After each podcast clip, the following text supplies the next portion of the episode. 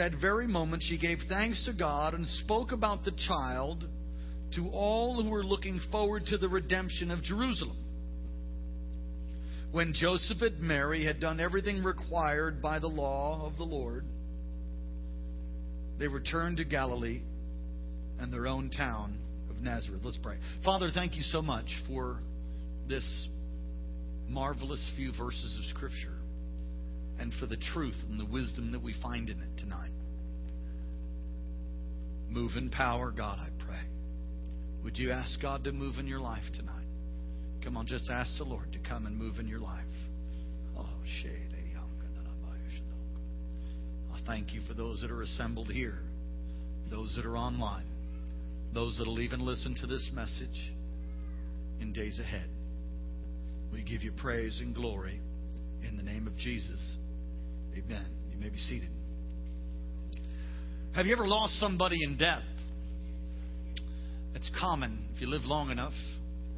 You'll know somebody that dies.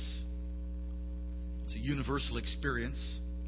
If you've lost somebody recently, I'd like to ask you candidly how are you dealing with the grief of losing that person? Have you ever lost something dear to you? A foreclosure on a home, maybe. That's real common in America right now. House fire gone through some tremendous loss, a failing of a business, maybe, perhaps getting fired or laid off, or the breaking of a relationship or divorce. Has there ever been a time when you felt useless? You felt like a waste of skin, and you just felt like you're just never going to amount to anything, and that you were thrown off to the side. Has anybody ever felt that way about any of those things? I want you to know tonight, if you look at point D on your notes, that we have a choice as to how to handle these things. You have a choice of how to handle them. What do you mean it's a choice? It's a choice. You you can choose rightly, or you can choose in a way that is not God's intention I, I want to choose rightly when I go through things like this. How about you?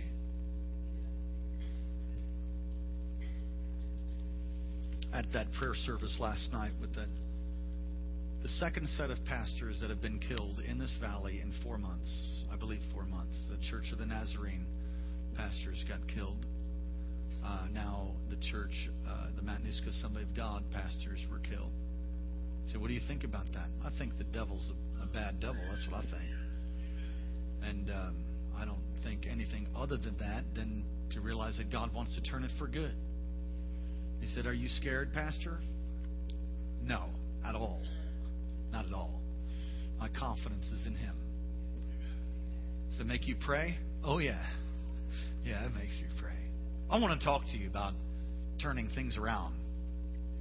Because if you never hear a message like this, this one's going to help you out you've been through or going through some things, you need to hear about how to turn it around. How everybody say, I'm going to turn it around.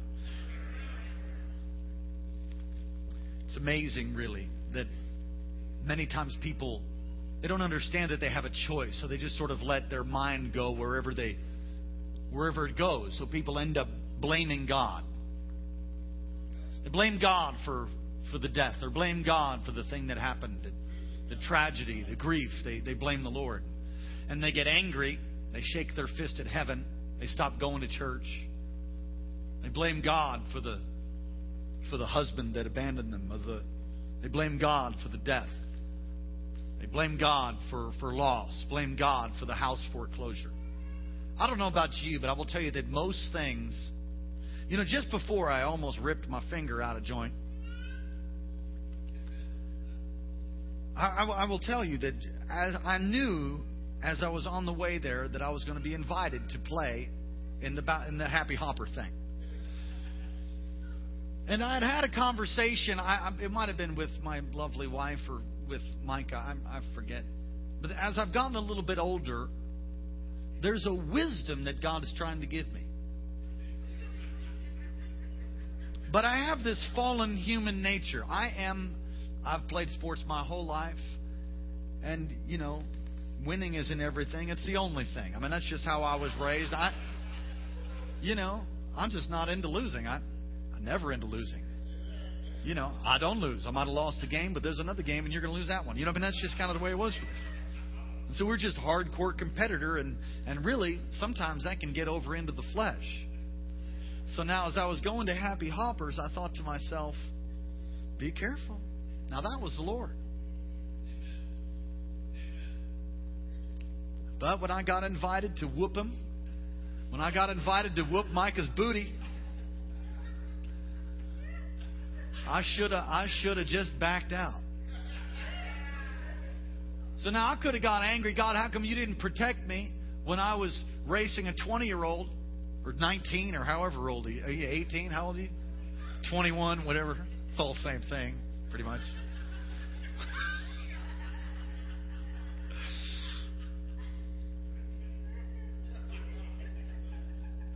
I think I'm onto some revelation for myself here. This is amazing. Do you know the last time I did that in a church? I was I was with some same type of situation. I used to be very fast. I could run. They, they called me. They thought they, they called me. I was like a Clydesdale, really ugly, big, but I could get it done, and I was pretty fast. I was pretty fast. So we had this race at this church picnic. I told them I'll just smoke all of you all, and they're like, "Okay, Pastor." I I pulled my hamstring. I pulled my quad. Oh, they finished the race, you know. Oh, it's the flesh. It's just the flesh. Now you can get you can get blaming God for the things that have gone wrong in your life, but the truth is maybe you made some decisions that weren't too smart. I mean, I used to blame the devil all the time. That devil, he just hates me. Yeah. Meanwhile, like I said many times before, you taking your finger and you're sticking it in an electric pencil sharpener. You're like, oh God, oh God, God, why are you doing that to me, Lord? Oh. You're the one that's beating yourself up, making foolish choices and poor decisions, hanging out with people that you should hang out with like you need a hole in the head.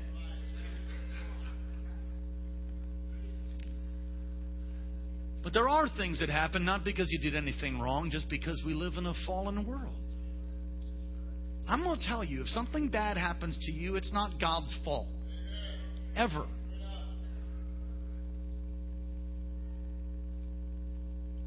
The Bible says that the devil comes to steal, kill, and destroy. What causes us to blame and get a bitter spirit? What, what causes us to blame God, blame people, and get a bitter spirit? Let's look at this text. This is a fascinating text. In verse 36, there was also a prophetess, Anna, the daughter of Phanuel. I think I'm pronouncing that right, of the tribe of Asher. She was very old. She lived with her husband seven years after her marriage and then was a widow until she was 84. This woman, Anna, was a woman who experienced grief. A woman who experienced grief. She was only married seven years, according to the text, and then her husband died. So let's say Jewish culture, she's probably 15 years old when she got married. That would make her 22 when she became a widow, if you do the math. So we don't know exactly how old is how old she is or how old she is here in the text. Could be that she's 84 or 106. It all depends on how you interpret it. Either way, the text says she's very old. So I guess if you're 84, between 84 and 106, the Bible says that you're very old. The older I get, the more I realize that older isn't that old at all.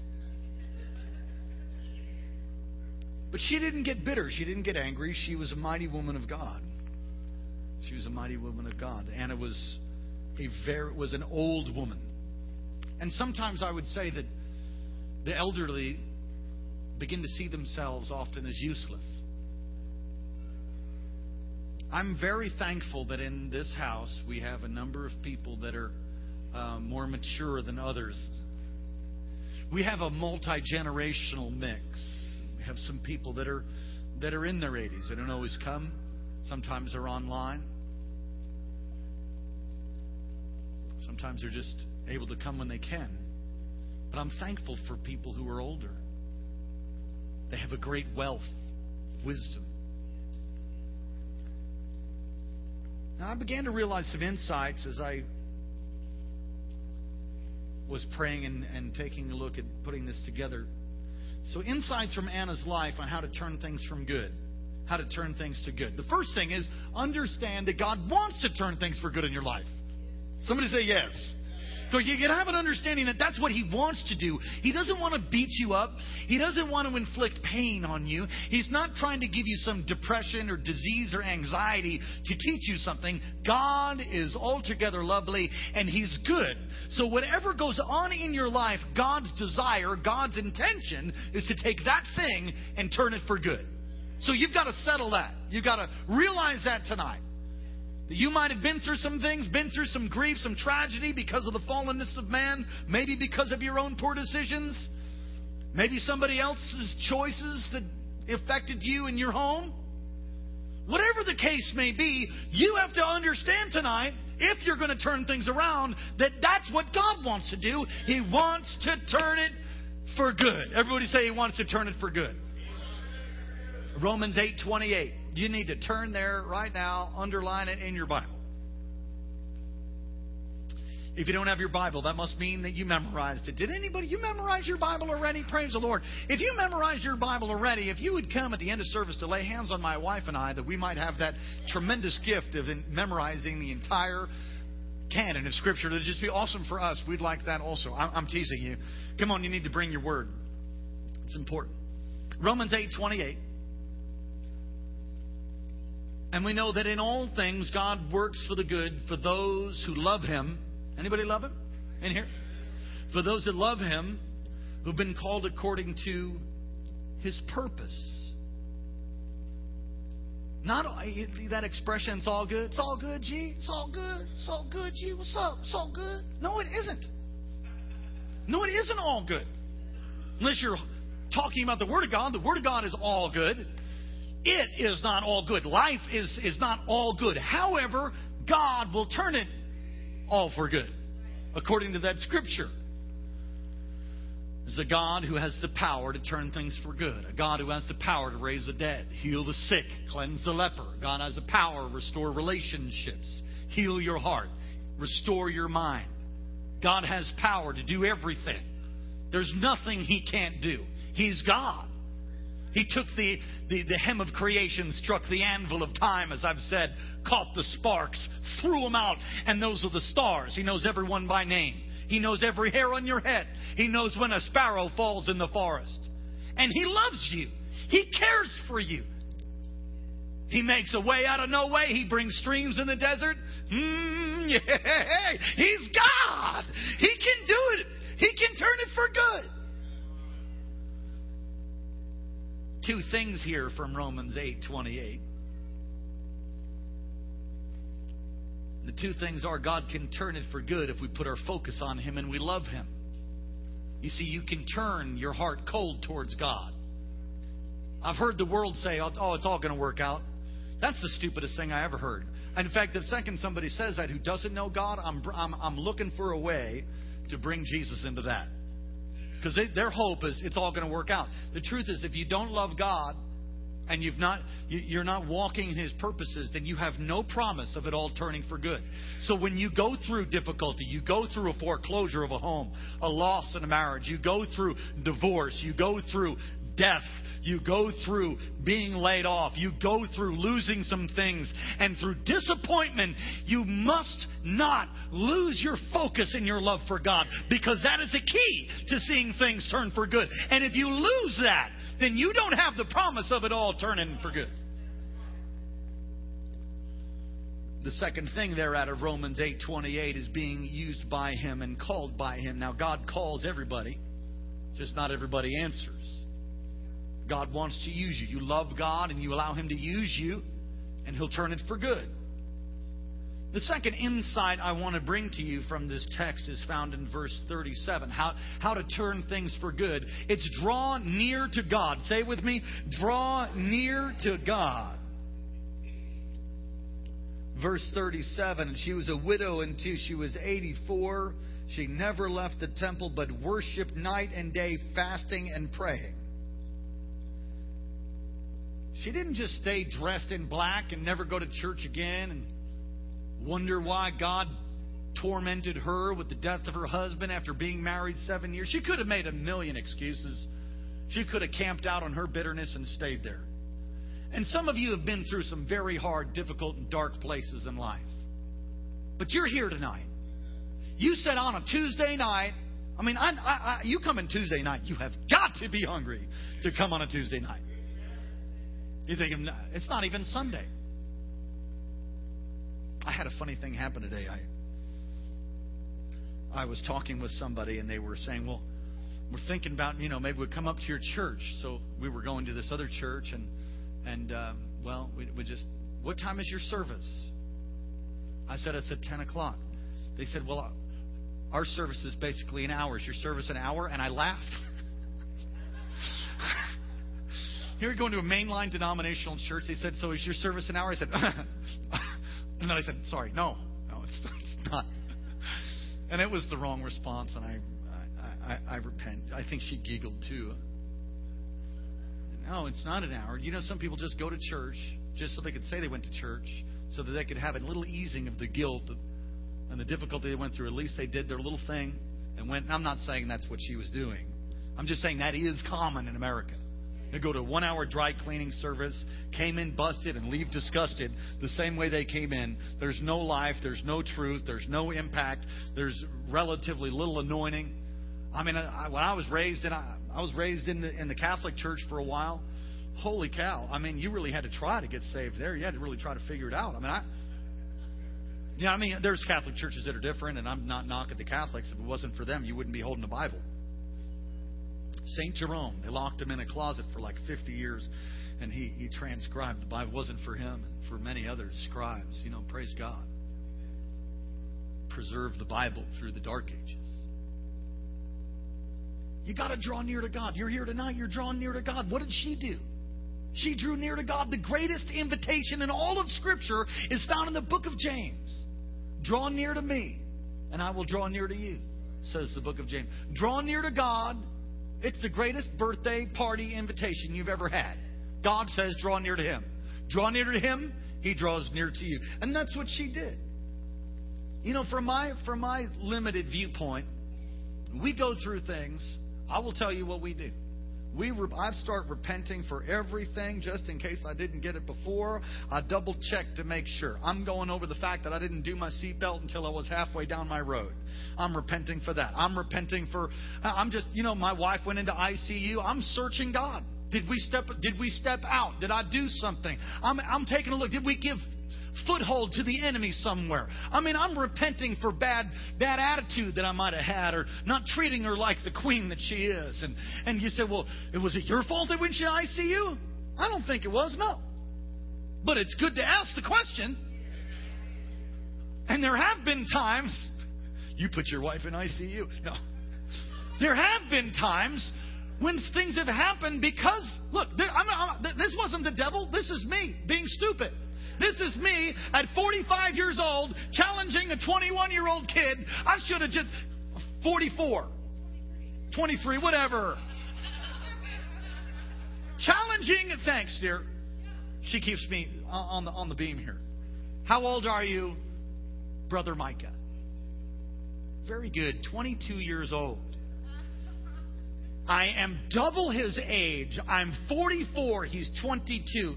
Look, if we were having a, a wrestling match, that, that still wouldn't be good. Fist fight, maybe, but no. The point is, at my look, I should not be doing that. It, it, it's just not good. It's not good for me. I understand. I get injuries when I do stuff that I don't normally do. If I'm doing things regularly, my body's used to it, my joints like it, it works. If I go play basketball, I'm a 110% guy. I, I usually twist my ankle because I usually don't play basketball. It was my flesh that got this. I've repented for it. Some of you have ripped, ripped ligaments in the spirit tonight, and it was your own poor choice.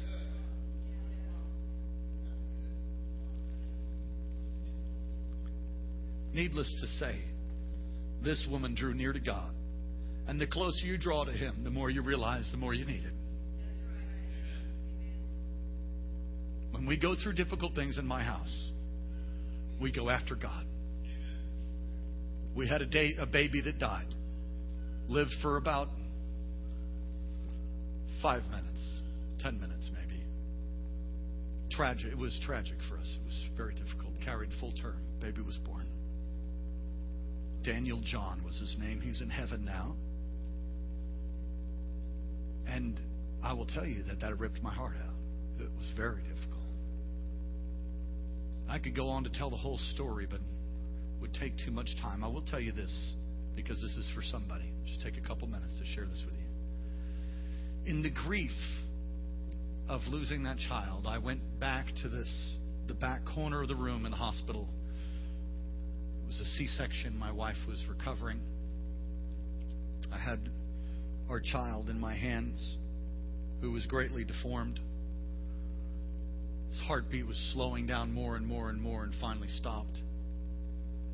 I'm in the room. I'm just me and God. I got on my knees and I began to cry. And I cried. And I cried. And I wailed. You know what wailing sounds like? Wailing is not like, no, wailing is a full on wail. I mean, I wailed. I, don't know how to say it. I wasn't concerned about the room next door. I let it out, man, and I was crying and wailing before God.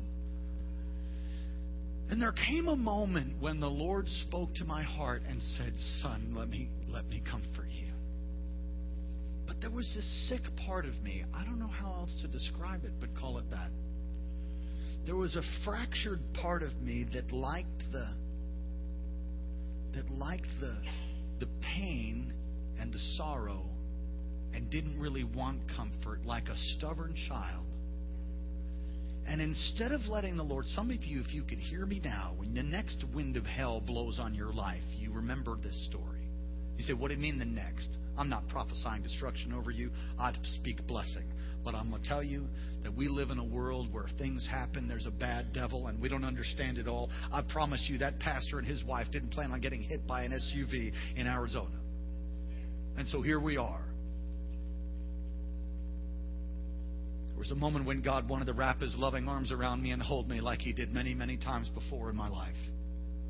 But I would not let him. I began to just cry louder, and then I began to hear it was the voice of the enemy. And this is what I heard. If God really loved you, He'd have done that miracle for you because you know that God can do all things. Even almost sounded like God. And I thought, and I just began to cry, to sort of pushed it out of my mind a little bit, but then it came again. What kind of pastor are you? You're under a curse. Those curses weren't really broken off of you. Because if they were really broken off of you, you wouldn't have a dead baby in your hands right now. Oh man, I'm telling you, he's brutal. The devil's brutal. The devil knows just how to just how to get you and twist it. Just knows knows exactly been doing it for millennium. He knows how to hurt you. You just got to get on the shield of faith. I put my shield of faith. I put my shield of faith down. And I thank God for the men and women that stepped up and put their shields over me. I will tell you in this moment that everything went dark in that room. I didn't hear God's voice anymore. And I began to hear hurling accusations against God.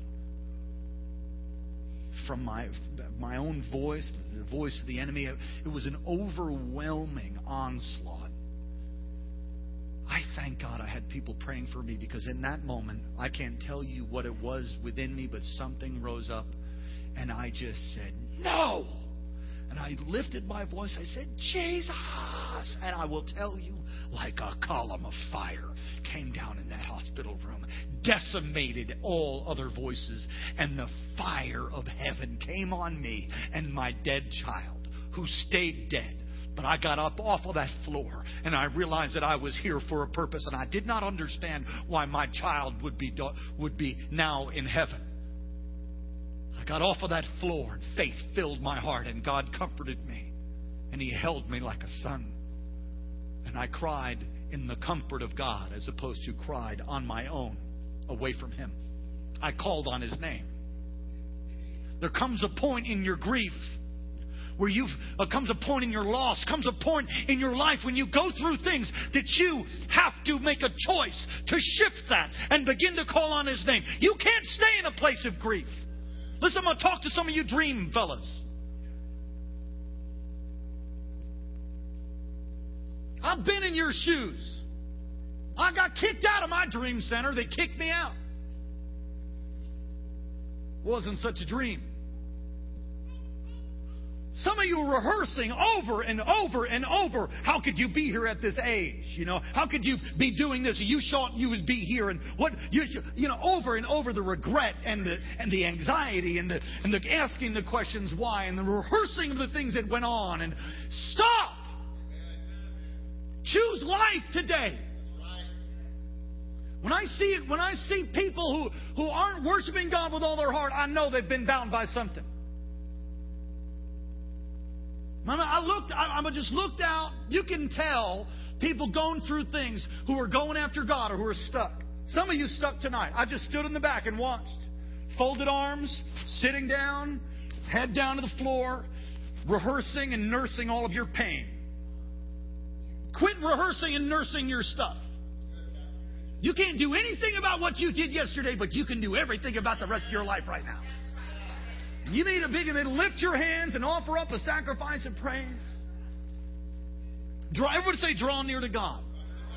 Now, I'm not trying to offend anybody, but I'm trying to offend the, the thing in you that, that caused you just to stay in your seat and stay busted all your life. You got to stand up. We got to quit blaming people, blaming God, blaming ourselves. Poor me, poor me. You know the rest. Pour me a drink. You ever heard that? Oh, Suck it up. Get some healing.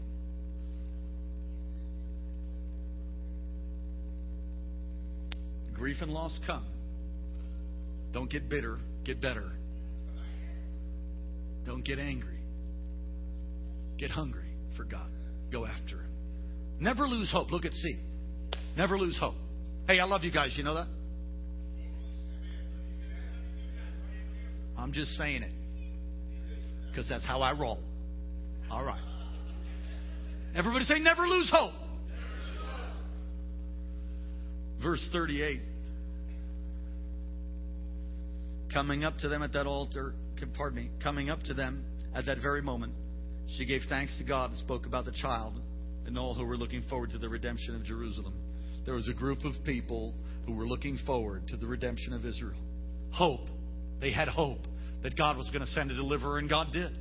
He promised that He would, and He did. Don't ever lose hope. Hope's a real thing. And if there's a God who exists, how many of you believe there's a God who exists?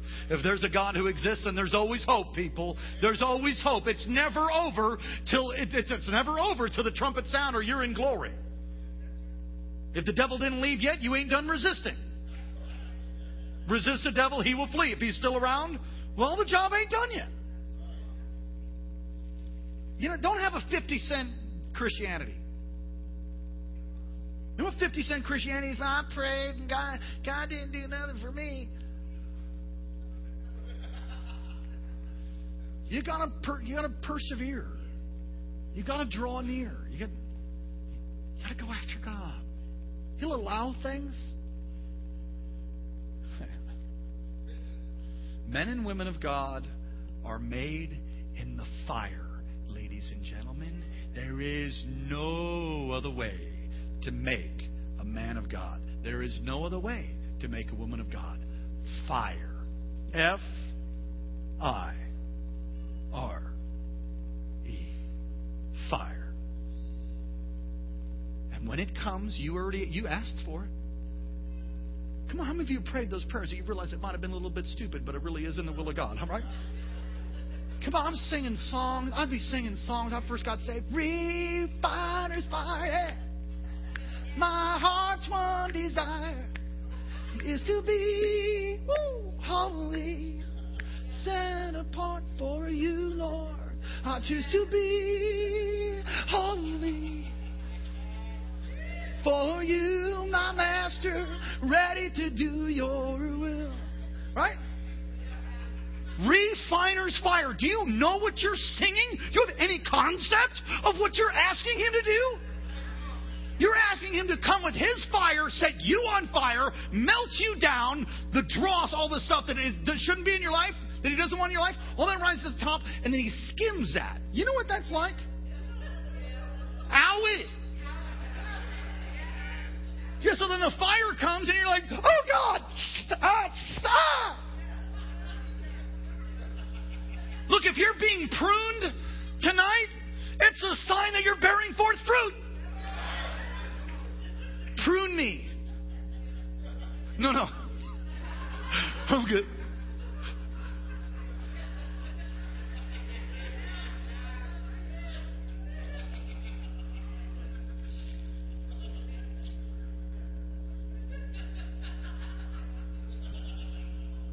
Want to be more like you, Jesus. Well, guess what? All the rest of you's got to go.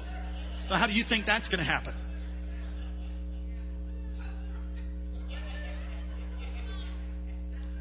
You know, you are the potter, I am the clay. Mold me and make me in your own special way. Yeah. I don't like that too much. Let's, let's try that again. Yeah, that's you. You're the clay. He pulls you up, throws you back on the wheel. Makes you don't like that part, so he just shaves off that, takes off a couple lumps. That hurts.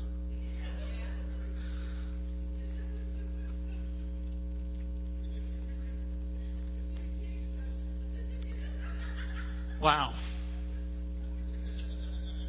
Talking about how to turn things around for God, how to turn things around in God, how to do that. You never lose hope. They had the hope of the Messiah. Don't ever lose hope in God coming through for you. Ever. Because if He hasn't come through yet, it must not be time yet.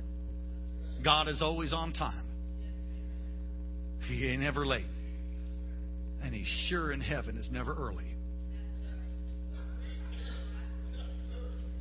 He's never late, but He sure ain't early. Does somebody know what I'm talking about? And if you're there and it's like the midnight hour and it still didn't come through, it must not be, must not be the midnight hour for heaven. It's just your midnight hour. Just start singing, Refiner's Fire. Yeah. All right, look at C. Choose to be used by God. Now, this is fascinating to me that this lady chose to live the way that she did she chose to be used by God. The first description of Anna here in the text is that she was a prophetess. Now you say, well, what's the big deal about that? The big deal is that the word of the Lord there was was silent basically for 400 years. And here she is, Luke 2, being called a prophetess. She never would have been used by like that if she allowed herself to get bitter over her husband dying you allow yourself to get bitter and you don't draw near to God, then God can, can only use you and maybe in limited ways. She never would have been prophesying over the, over the Messiah and seeing her hope fulfilled, the redemption of Israel, had she not been fasting, had she not been praying, had she not been faithful to be in the temple or to be in church. She wouldn't have been a prophetess if she hadn't sought the Lord. The very activity caused in turning for good is seeking Him. You're not here by accident, people. You chose to come tonight to hear the message that I'm preaching to you. It's not an accident. God knows you, He knows you by name. He knows you're rising up, but He knows you're setting down. He knows your pain. He knows what you've been through. He knows your shortcomings, your failures. He knows your strengths, weaknesses. He knows you. He knows your frame. He knows what you can handle. See, what some of you don't realize is the pain and the difficulty that you're now in, if you'll allow it to have its full work in you, will cause you to become somebody who can bring the kingdom to a greater degree than you would have if you hadn't been through the difficulty so that you can comfort other people. You know, we went to Molokai after the death of our, our child. We got to that island. It was like everybody had a baby that died.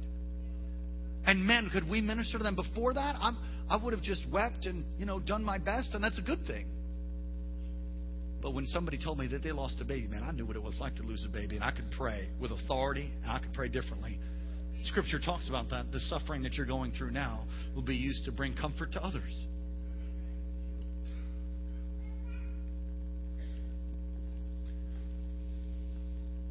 What saddens me is people go through difficult times and they throw their hands up in the air, up, in the air and they say, "Well, whatever."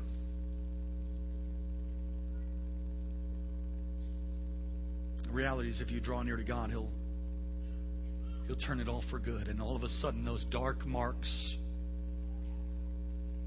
and those nights of terror, perhaps, or loneliness and grief, you turn to God. And God will take those things orchestrate them on the canvas of life and make you into a beautiful demonstration of His grace. So that when people look at you and what you've been through, they look at what you've been through and the fact that you're able to overcome and now serve God and give Him glory and walk in wholeness.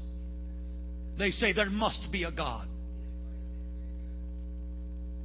My father, before he ever gave his life to Jesus, he would counsel people. He's a lawyer. He would counsel these people that came in with hardcore drug problems that had been through all kinds of rehabs and nothing worked. And he would say this to him. He said, Well, can I just tell you something? He'd say, Yes. He said, Well, my son was just like you. He asked Jesus into his life, and, and God changed his life. Why don't you try that? He wasn't even saved. He just said, You know, he, he tried Jesus. It worked. Why don't you give that a shot? That's a good testimony.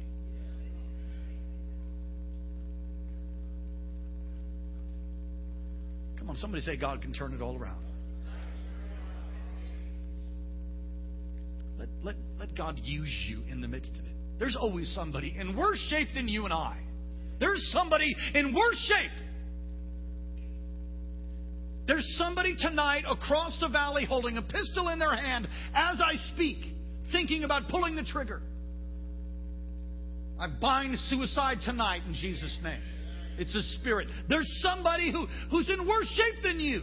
There's people in a wheelchair for the love of God. Quit belly aching and murmuring and complaining about how much God hasn't done for you. Start thanking Him for the good things and move forward into all that He has for you.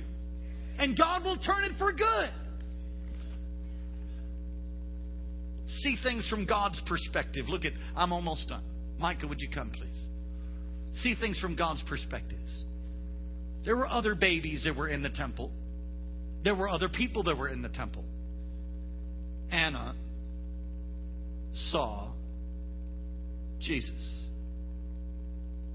God can give you a perspective of heaven, and you need it. You know, your perception will affect you profoundly, will affect your faith. The way that you perceive things. I've ministered in mental hospitals from the inside.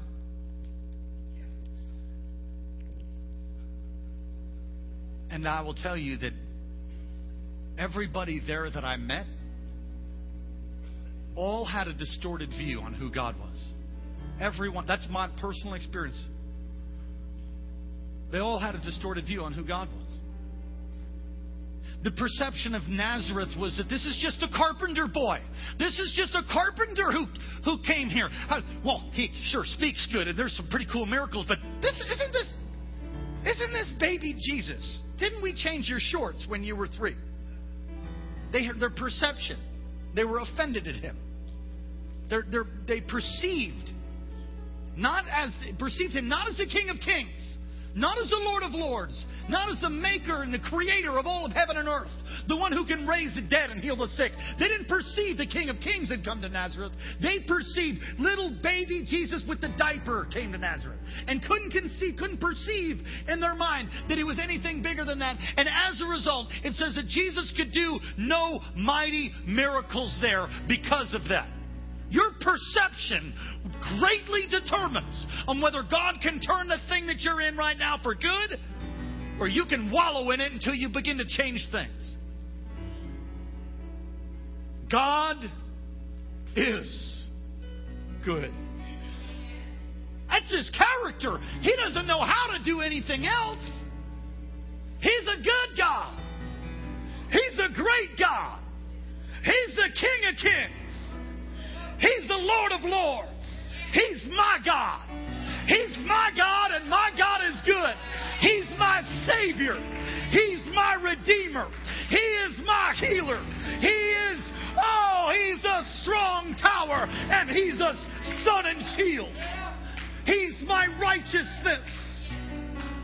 He's the shepherd and the bishop of our soul. He's the lily of the valley, chief among 10,000. His name is Jesus. His name is Jesus. And He's good all the time. And all the time, God is. He loves you. He cares for you. Lead you through the valley of the shadow of death. But if you get in your mind that He's against you, if you begin to set your heart against Him and stop believing and lose hope, then you will not see the situation you're in turn. God tonight wants to turn it for you. Shift your perspective. Change the way you view things. Begin to see it from, from heaven's viewpoint. This is just a moment, just a blip, not even. It's one little grain on the sands of eternity. This life that you're in. And one day it'll be over. Understand and settle it tonight. Decide tonight.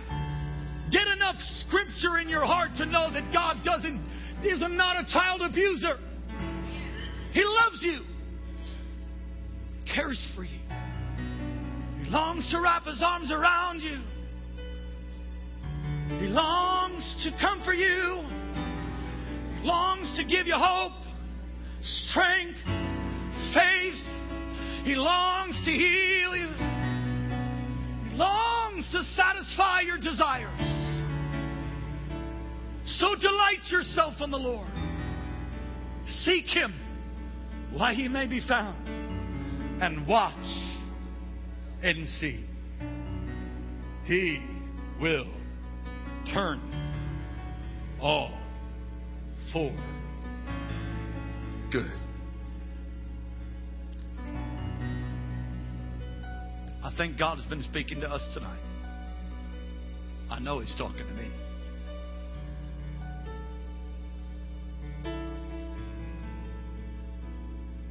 Choose to let God things to let God turn things for good in your life. Choose it. Make a choice. Purpose in your heart. God's going to turn it for good. There were times in my life I'd wake up in the morning not even wanting to breathe because of the pain that was in my heart. And I would just say, Oh God, oh God, oh God, I know you're good. Turn it for good. Turn it for good, God. Turn it for good. And I'd just wake up and try to make it another hour. Thank Him for my cup of French roast. Even when I didn't have any sugar to put in it, I still thank Him. Before I knew it, I had sugar and cream. And I'd fast and I'd pray. Some of you need to fast and pray. Some of you need to learn a lifestyle of fasting and praying. Notice that she did this. I didn't make the message all focus on that, but it's all part of seeking God. If you've never fasted and prayed and you're going through some hard things that won't turn loose, you're going through a hard time, you're facing some things and obstacles that won't turn loose. You fast and you pray and you seek God, and I will tell you now that thing will turn loose and it will turn for good. And many times it's you're the one that does the changing. You're the your own answer to your own prayer.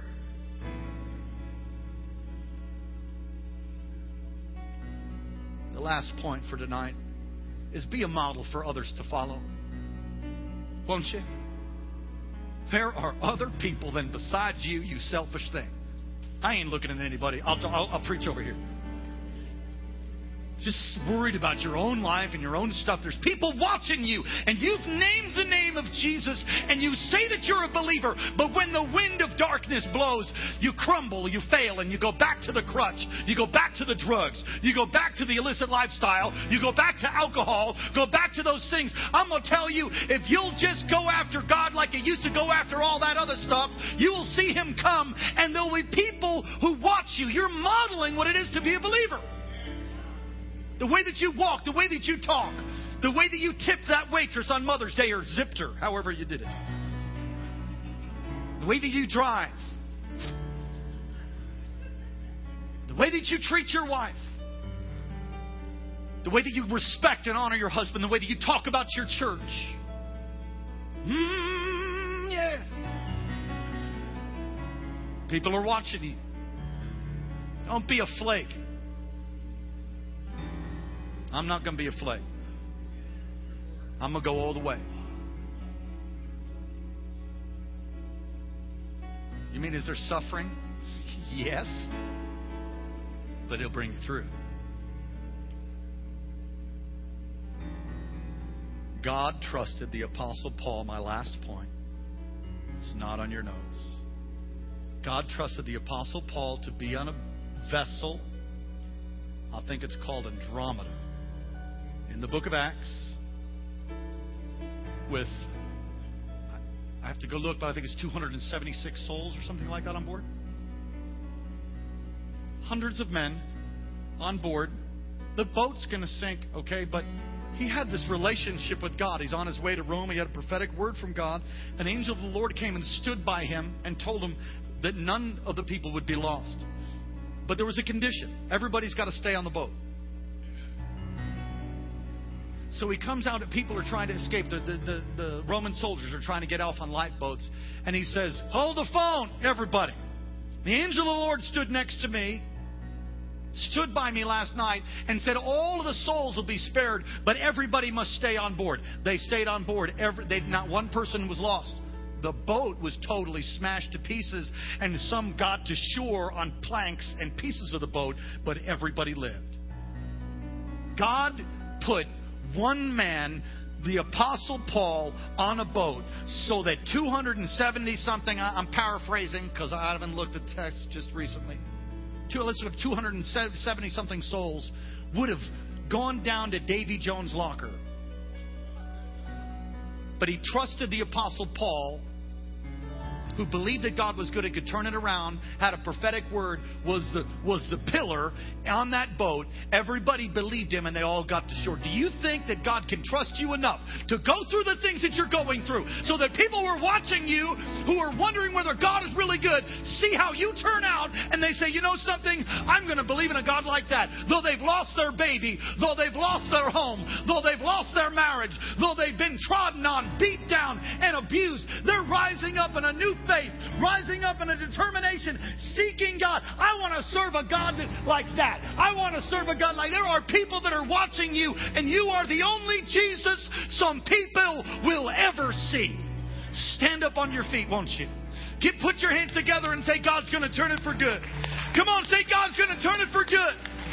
Say it again. God's going to turn it for good. Say it like you mean it. God's going to turn it for good. One more for good.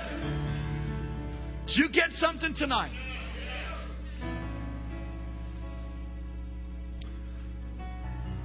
Jesus.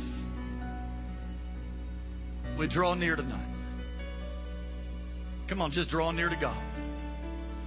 Draw near to Him. Mm, come unto me. Come unto me, all you who are weary. I will give you rest for your soul. Come unto me, all you who are weary. Come unto me, all you who are weary. Come unto me, all you who are weary. Come unto me, all you who are weary. I will give you rest. I will give you rest. I'll give you rest for your soul. Come unto me, all you who are weary. Come unto me, all you who are weary. Come unto me, all you who are weary.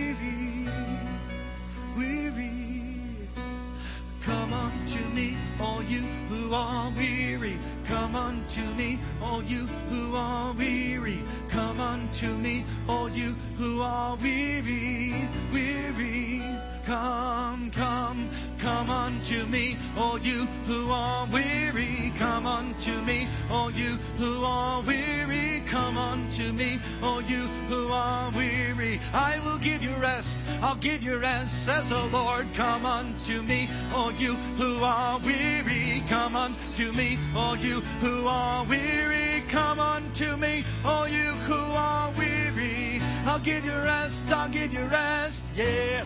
Come unto me, all you who are weary. Come unto me, all you who are weary. Come unto me. I'll give you rest. If you're going through a hard time and you're believing that God's going to turn it for good, get out from where you are in your pew. Come to the front and begin to have a prayer meeting right now. Draw near to Him. Draw near to Him. Seek Him. Call on His name. He can turn it around. He can change it. Some of you are going to be used by God tonight to be like a lightning rod.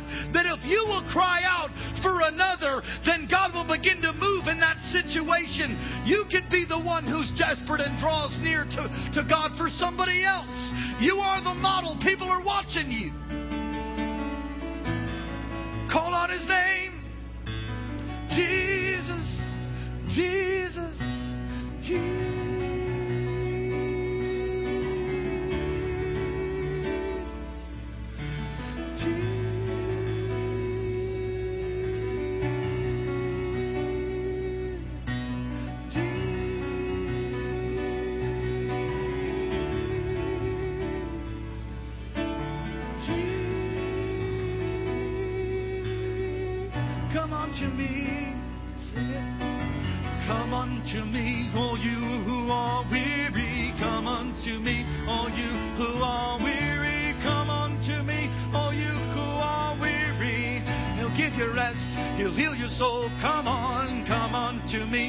You who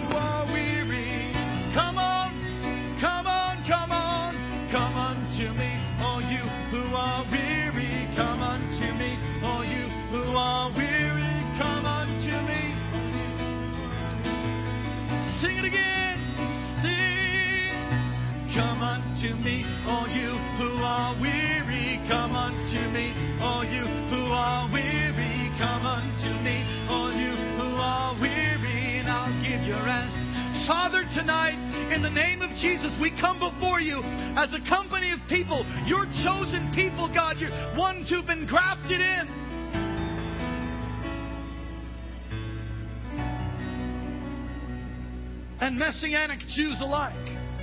And we stand here tonight and we know that you are good. And we know that your intention is to call all things to work together for the good for those that love you and are called according to your purpose. Lord, that is us. We're called, and Lord, we're living for you. We're loving you, obeying your word. And God, I ask tonight that you would cause a turning of the tide, that you would cause a turning of events, supernaturally overturn the assignment of the enemy and turn it for good.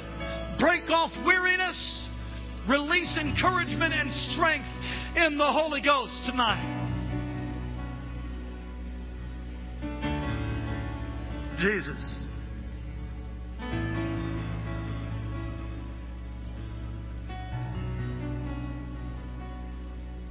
He's a healer, he's a healer, he's a healer, he's a healer, he's a healer, he's a healer.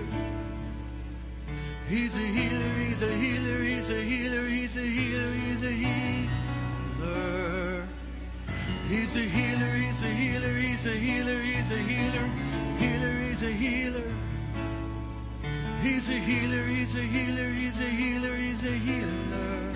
Yes, he is. He's a healer, he's a healer, he's a healer, he's a healer, he's a healer. Jesus. He's a healer. Come on.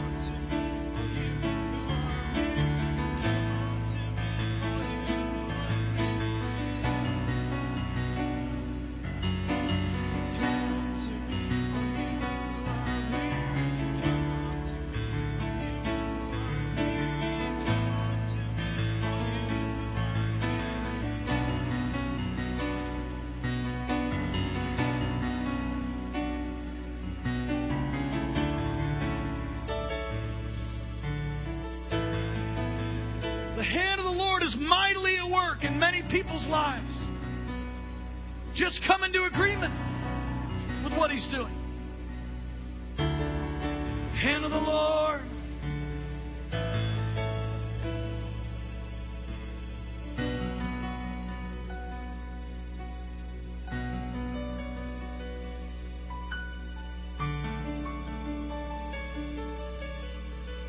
Jesus. Jesus.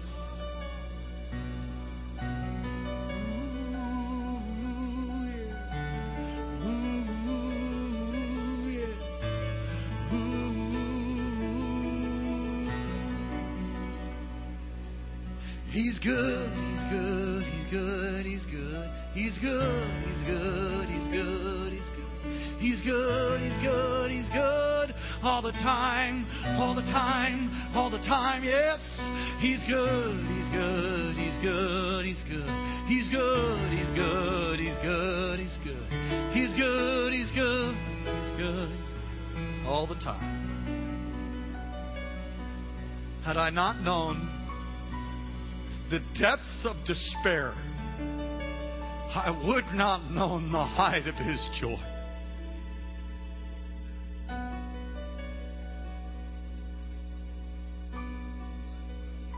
If I'd not known the depths of grief and despair and hopelessness in my own personal life, I would not have understood or known the profound joy and hope and strength that He releases to all who turn upon His lovely face and call on His name. The situation you're in is not meant to destroy you. The situation you're in is meant to have a turnaround, to give Him praise. And there are times when it looks like the cards are stacked against you. And I think God allows it so that He gets the greater glory when it's all done. In other words, that's impossible. How'd that happen? Jesus.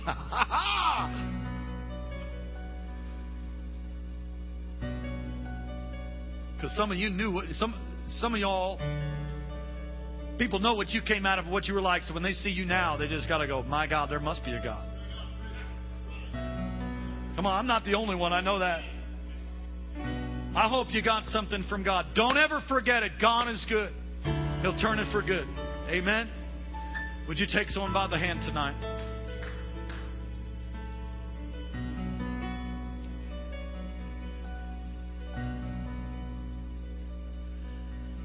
Release your fire upon each and every one. Burn off the dross Purify our hearts through these difficulties. May we never lose hope. May we be like Anna, not lost in grief, but seeking you, fasting, praying. Set aside our life, Lord, unto you, dedicated unto you. making church a regular part of our life, like breathing air. Reaching to others, a, a life of prayer, ongoing, unceasing. May you use us in the midst of our difficulties and trials. May you use us to touch others, to minister to others.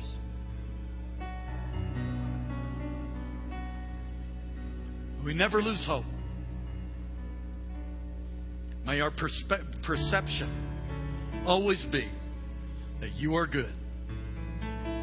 As Job said, though you slay me, I'll yet serve you. Now we know that you're not slaying anybody, God. The devil comes to steal and kill, and we make mistakes, and there's a fallen world and a demonic onslaught.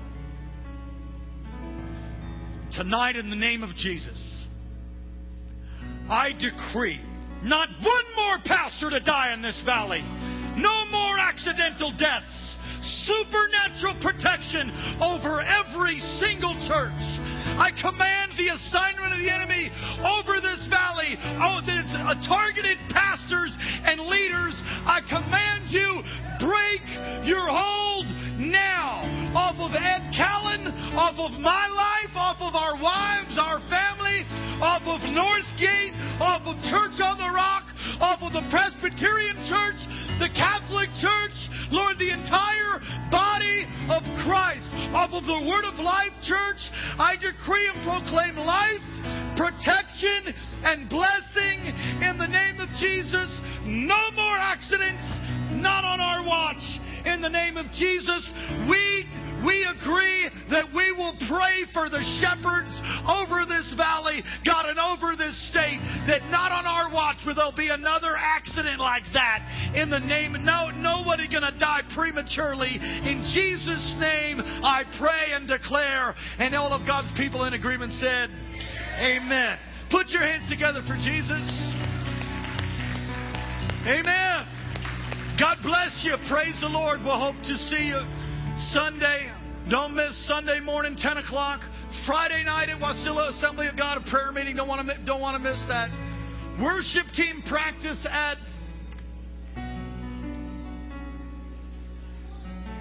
Four p.m. worship practice on Saturday. If you want to be in the worship team, want to be a part of that, you can come and practice and try out if you like. See Micah for an application. We love you. We bless you. Children's ministry people, we do need your help. You can talk to my wife after service or sign up on uh, on Sunday. Amen. Bless you. Praise the Lord.